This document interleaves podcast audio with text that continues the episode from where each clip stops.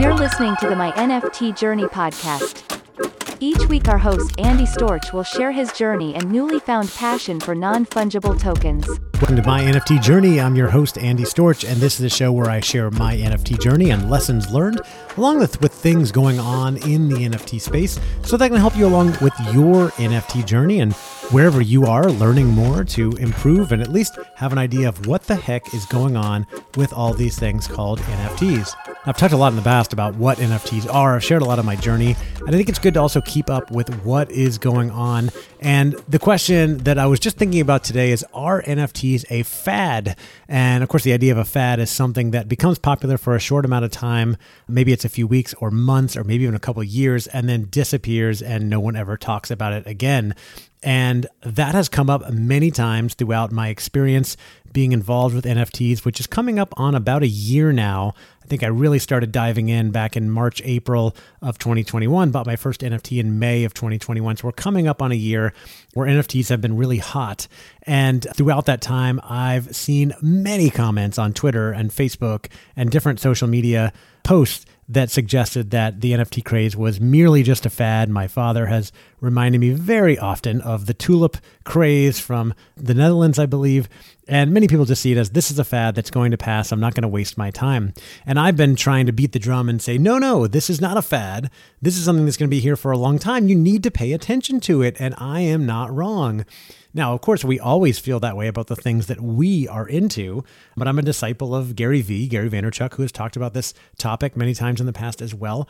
And I believe that this is just the beginning, the dawn of where we are going, what I think is going to be a major change in how we do business and our society and culture and everything, that will paradigm shift, if you will, that will change as a result of Web3, blockchain technology, cryptocurrency, NFTs. I've been thinking about that a lot more lately as NFTs seem to have kind of settled in and be here to stay. And I was just kind of poking around on the internet, and I saw this article that came out today. I'm recording this on March 28th, 2022, and it says charted NFTs are past their prime. And it shows a chart of NFT sales through late 2020 into early 2021. They were just kind of barely a blip on the radar, and then started really climbing and peaked during the summer of 2021, and then started to settle off. And it said, sales of NFTs, one of 2021's biggest investment crazes, are but a fraction of what they were at last year's peak. The big picture, despite the present doldrums, the market for non-fungible tokens, digital objects built to be provably unique, is very likely here to stay, but it will probably go through several more rounds of hype and disillusionment. The basic idea of a completely unique crypto token continues to evolve. For instance, Uniswap, a decentralized crypto exchange, uses NFTs to track liquidity providers' positions. In other words, it's not just another JPEG.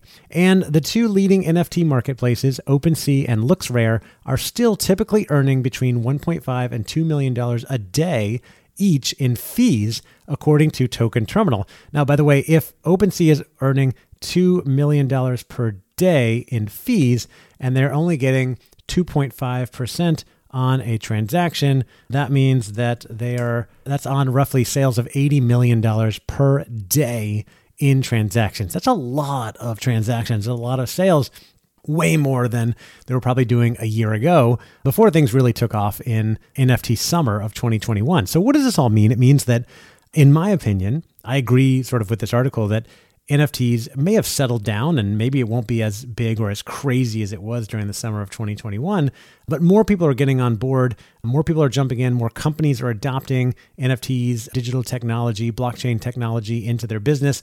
And I believe that this is not a fad, that this is absolutely here to stay, that you're going to see more ideas and creativity and functionality around non-fungible tokens for access, for intellectual property, for not just art and collectability, but all kinds of different things. I think all tickets to sporting events and concerts and conferences will be NFTs in the future. Just did an interview with a woman who runs a commercial real estate business who said that she's starting to see commercial real estate transactions happening on the blockchain and cryptocurrency with NFTs attached. I think we're going to see a lot more of things happening like that, where NFTs are given to record certain transactions. So I think this is just the beginning. I think I've said this many times. I think we were in 1996 or 97, maybe 98, when the internet was just starting to boom.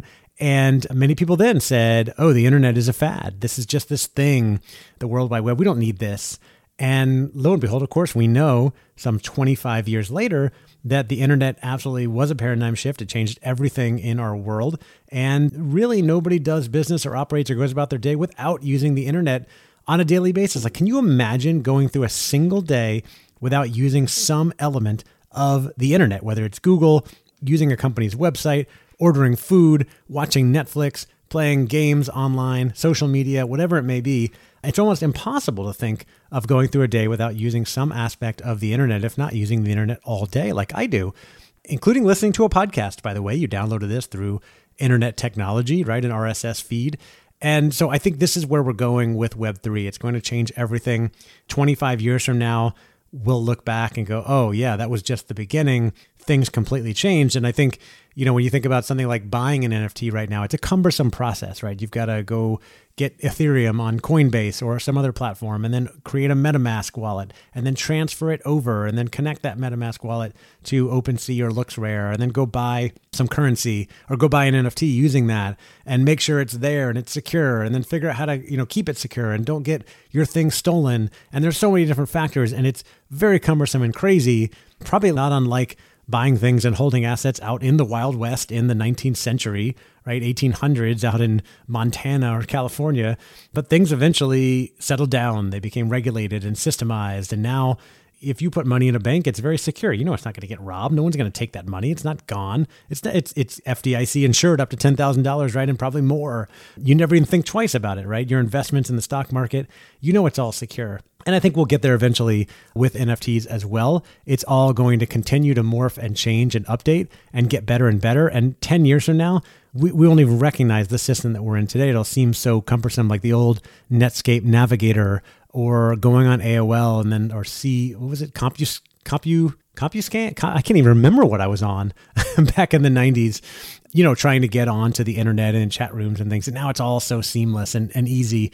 We complain when it doesn't happen instantly in seconds. And that's all going to, it's all going to get better and easier. I think this is absolutely where everything is going. And that's why I think it's worth paying attention to, right? Following what's going on, both with the art and collectibles, but all the other new things that are coming out with NFTs. I'm going to continue to watch those. And we've got some interviews coming with some different people to talk about the things that they're doing and watching and share their NFT journeys. We've got an interesting partnership coming up with a company, and we're going to be creating an NFT collection so you can support the show. So stay tuned for that. Once we get it up, it'll be on andystorch.com/NFT. I'm excited for what we've got coming for the show and NFT world in general.